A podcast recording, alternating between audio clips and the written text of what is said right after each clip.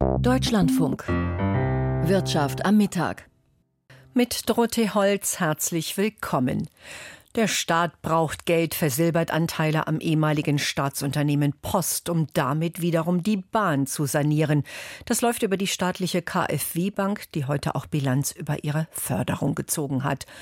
Ohne staatliche Garantien wäre der Energiekonzern Siemens Energy letztes Jahr in schwere Turbulenzen geraten. Bei Siemens Energy geht es wieder aufwärts, doch die Windkrafttochter Gamesa bleibt ein Sorgenkind.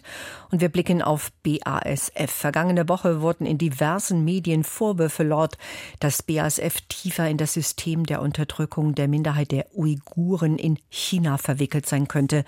Internationale Parlamentarier üben jetzt Druck auf BASF aus. Was genau steckt dahinter? Wir fragen nach. Zunächst gehen wir an die Börse. Heute gab es in Frankfurt den ersten Börsengang des Jahres. Es war schon der zweite Anlauf und der hat offensichtlich gut geklappt. Der Rüstungszulieferer Renk aus Augsburg hat den Sprung aufs Parkett gewagt. Volker Hirt war dabei.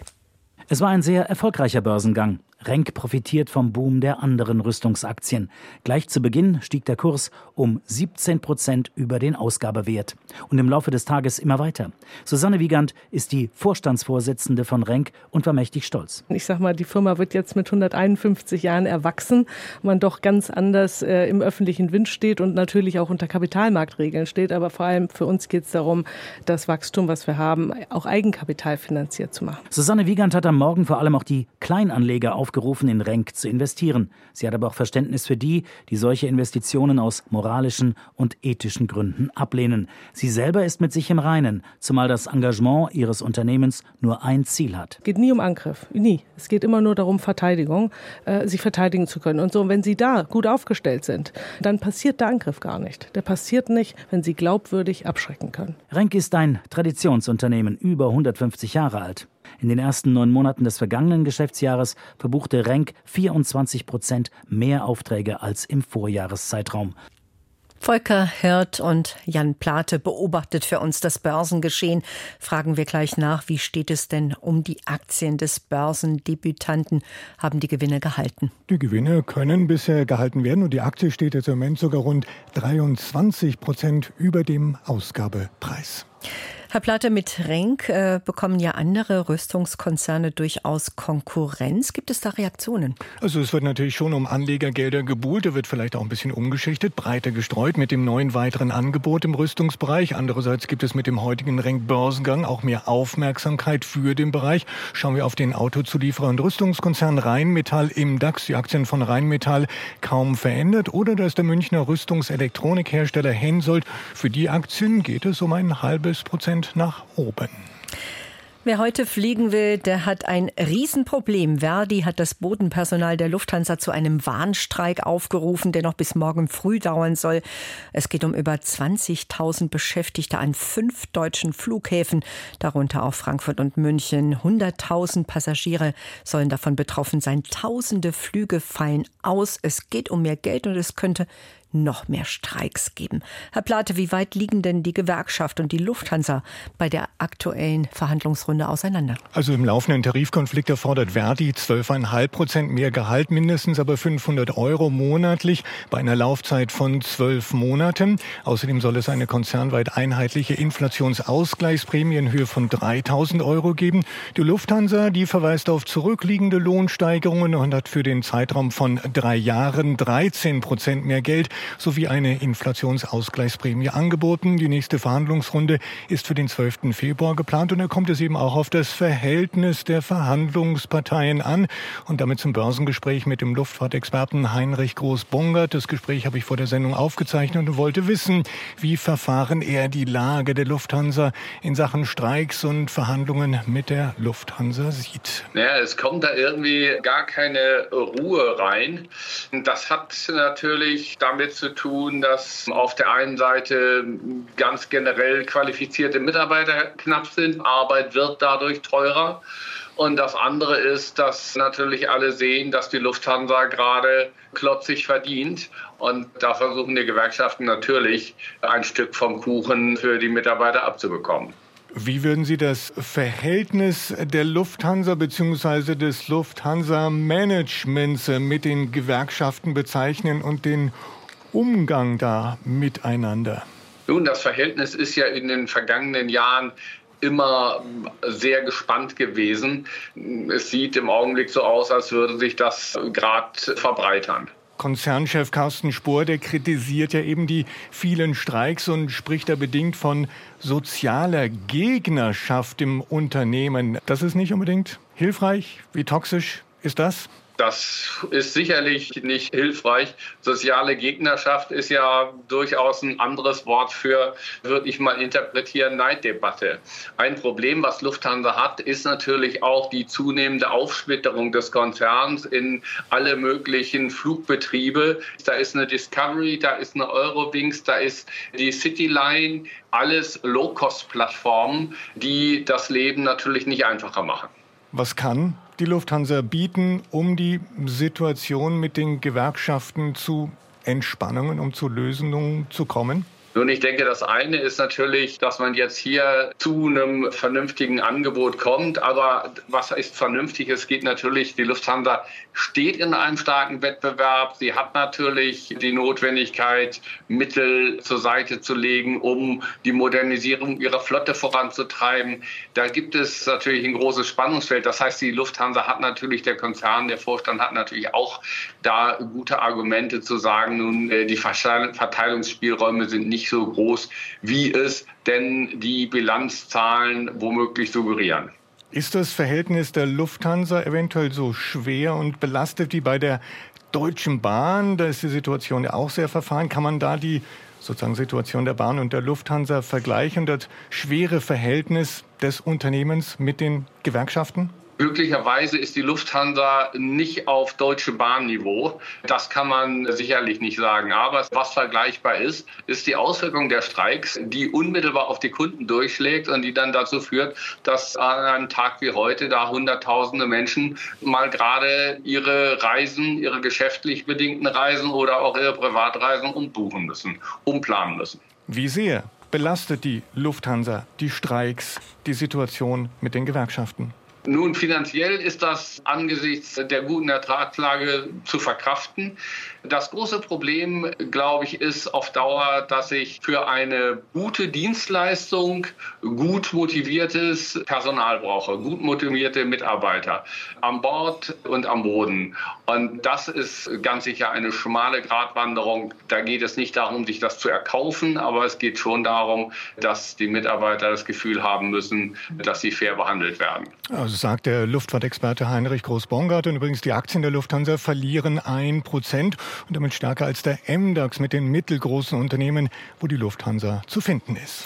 Schauen wir auf den DAX. Äh, da dürften auch Konjunkturdaten eine Rolle spielen. Unternehmen haben ihre Produktion massiv gedrosselt. Ja, die Talfahrt der deutschen Produzenten hat sich im Dezember verschärft. Industrie, Bau und Energieversorger haben zusammen 1,6 Prozent weniger hergestellt als im Vormonat, wie das Statistische Bundesamt mitgeteilt hat. Das ist der vierte Rückgang in Folge und der ist deutlich stärker als erwartet. Der DAX naja, mit einem kleinen Minus von einem Viertelprozent bei 16.979 Punkten, womit aber auch ja nur rund 70 Punkte zum gestern erreichten Rekordhoch fehlen.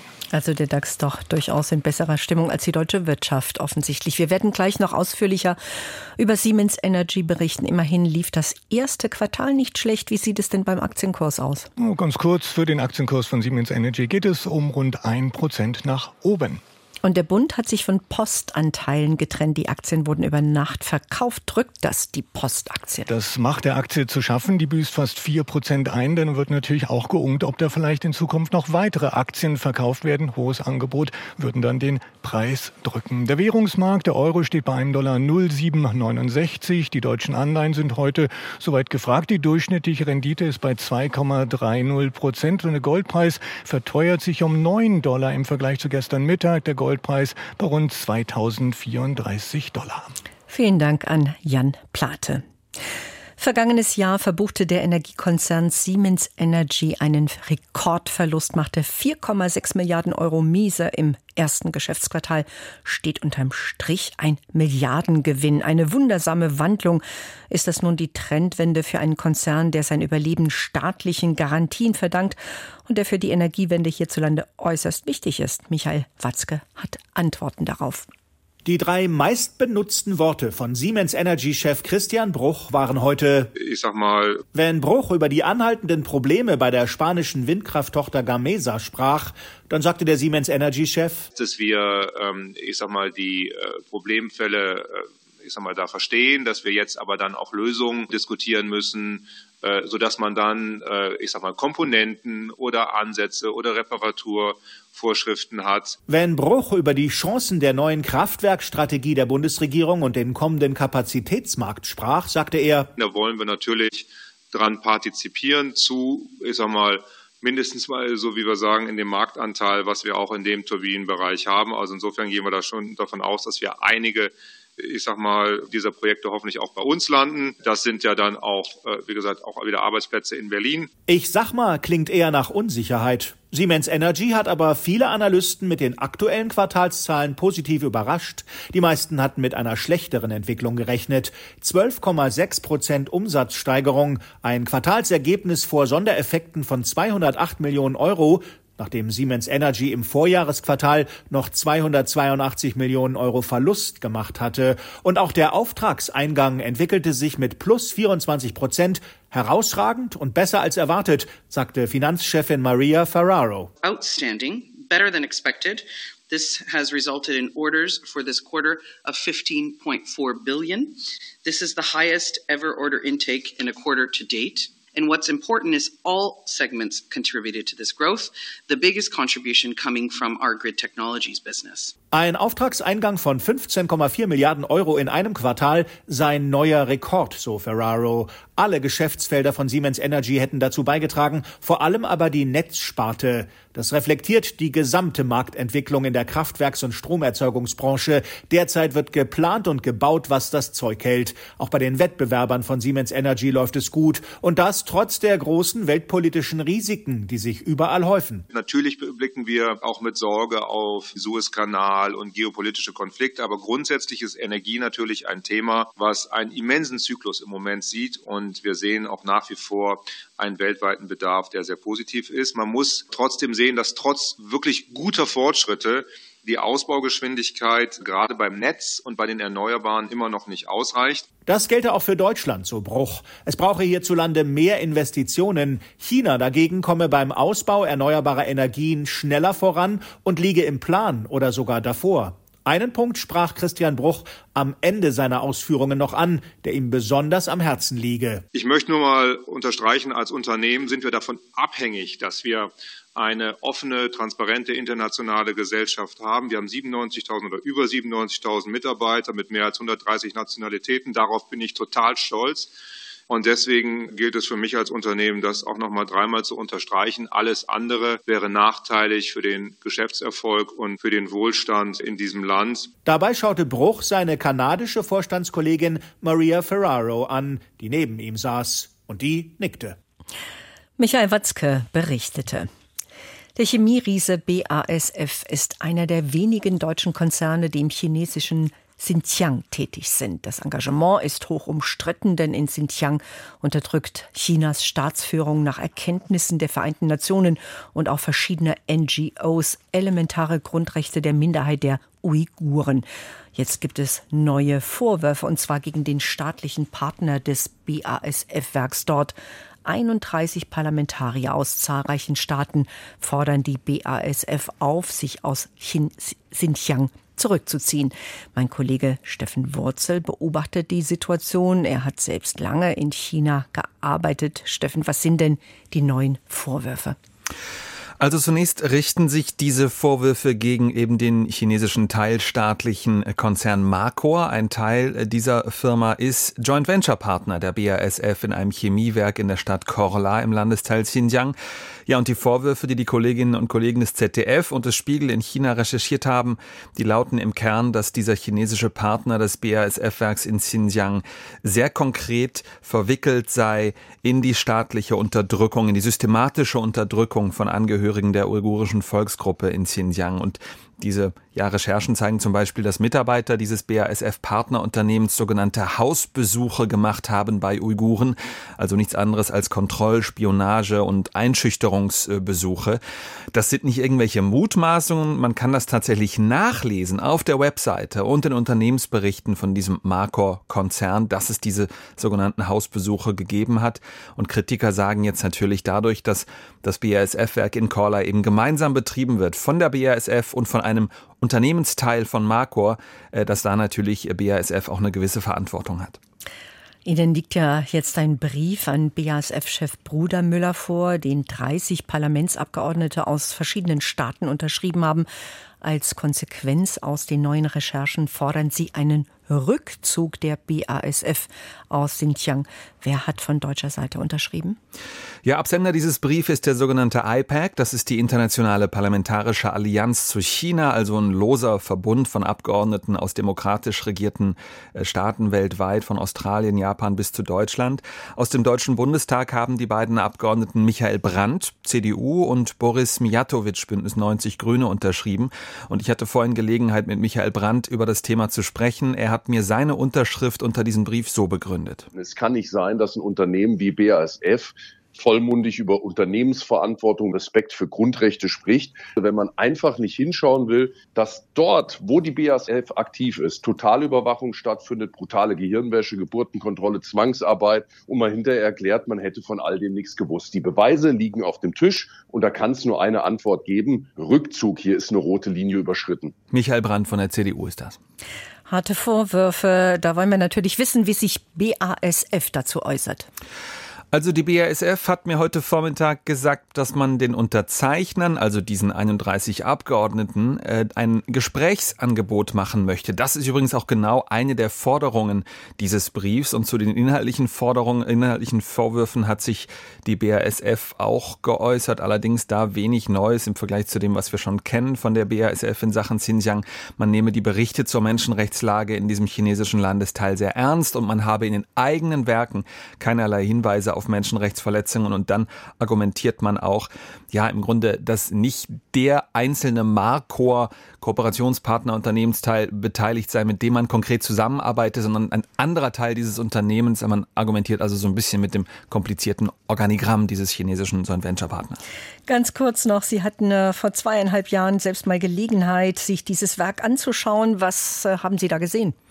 Na, das Problem ist einfach das Umfeld. Dieses Werk ist total unauffällig, sieht aus wie andere Werke der BASF, sonst wo auf der Welt auch. Aber das Umfeld ist eben, dass äh, in Xinjiang und äh, wer dort arbeitet, arbeitet letztlich auch mit den staatlichen Unterdrückungsbehörden zusammen. Vielen Dank an Steffen Wurzel live aus Berlin.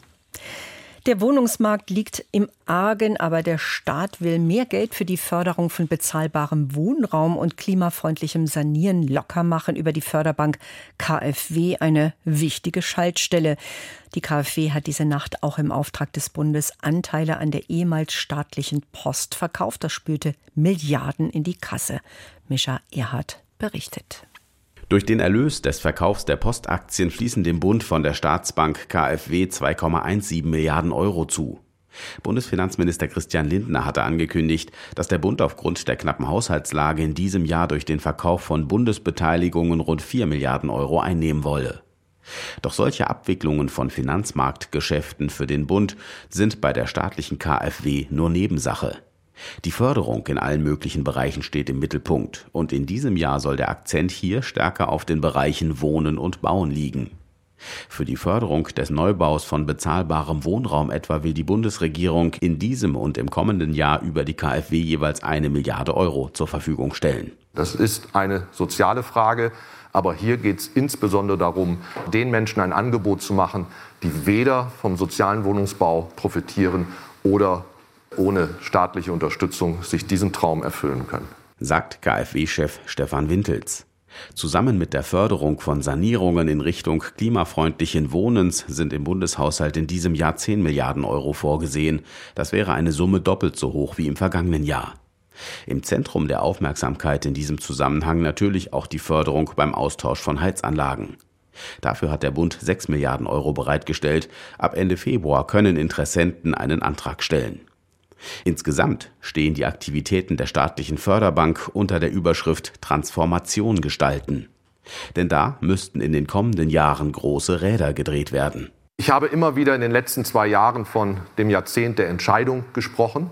Und ich bin immer noch der Überzeugung, dass wir dieses Jahrzehnt für uns entscheiden können. Aber dieses Jahrzehnt der Entscheidung ist auch ein Jahrzehnt der Investitionen. Denn um die Transformation erfolgreich und Deutschland klimaneutral zu gestalten, braucht es nach Berechnungen der KfW rund 5 Billionen Euro an Investitionen bis zur Mitte des Jahrhunderts. 5000 Milliarden, die wir runterbrechen müssen auf Jahren. Aber die gute Nachricht ist, zumindest ist die Tendenz steigend, wie wir im letzten Jahr auch gesehen haben. Bereits 72 Milliarden wurden investiert. Allerdings ist das noch zu wenig. Nötig sei es daher vor allem in großem Stil private Investitionen zu mobilisieren.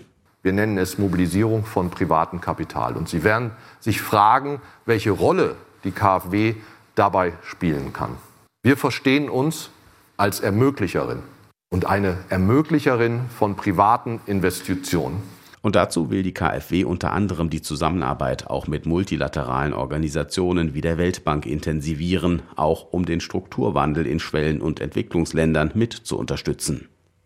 Insgesamt ist das Neugeschäft bei Förderungen der KfW im vergangenen Jahr auf rund 111 Milliarden Euro deutlich zurückgegangen.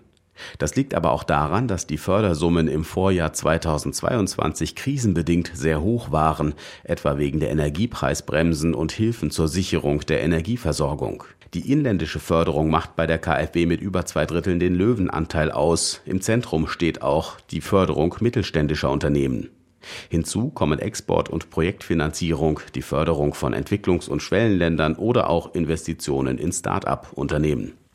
Der Staat will mehr Geld für die Förderung von bezahlbarem Wohnraum locker machen. Ein Bericht von Mischa Erhard. Und jetzt ist Zeit für einen Blick in die Kommentarspalten, in die Wirtschaftspresse. Schau die Debatte über die Wirtschaftspolitik in Regierung und Opposition, die spiegelt sich auch in den Kommentaren der Tageszeitungen wieder.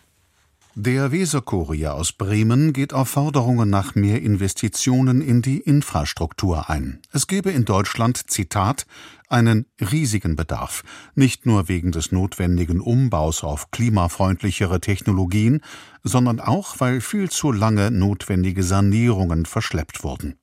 Die Bahn ist das beste Beispiel dafür. Das muss finanziert werden, aber wie?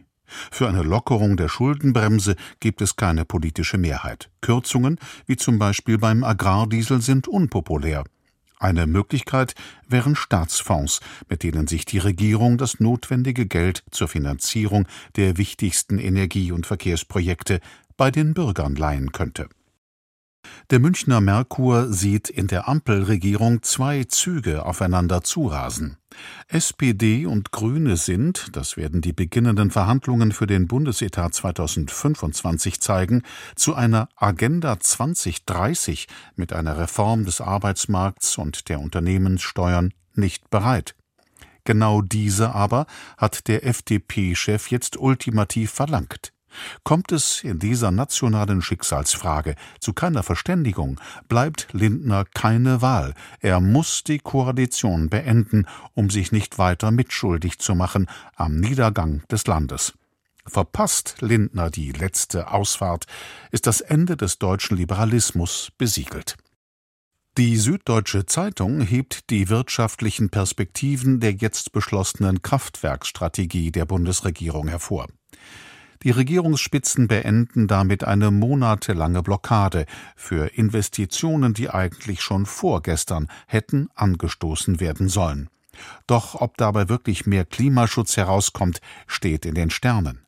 Über Ausschreibungen will die Bundesregierung den Aufbau von zunächst 10 Gigawatt an Kraftwerkskapazität fördern. Das ist zwar überschaubar angesichts von mehr als 30 Gigawatt Kapazität bei Kohlekraftwerken, die verschwinden sollen, aber zumindest ist es ein Einstieg. Das war die Wirtschaftspresse schauen. Das war Wirtschaft am Mittag. Danke für Ihr Interesse.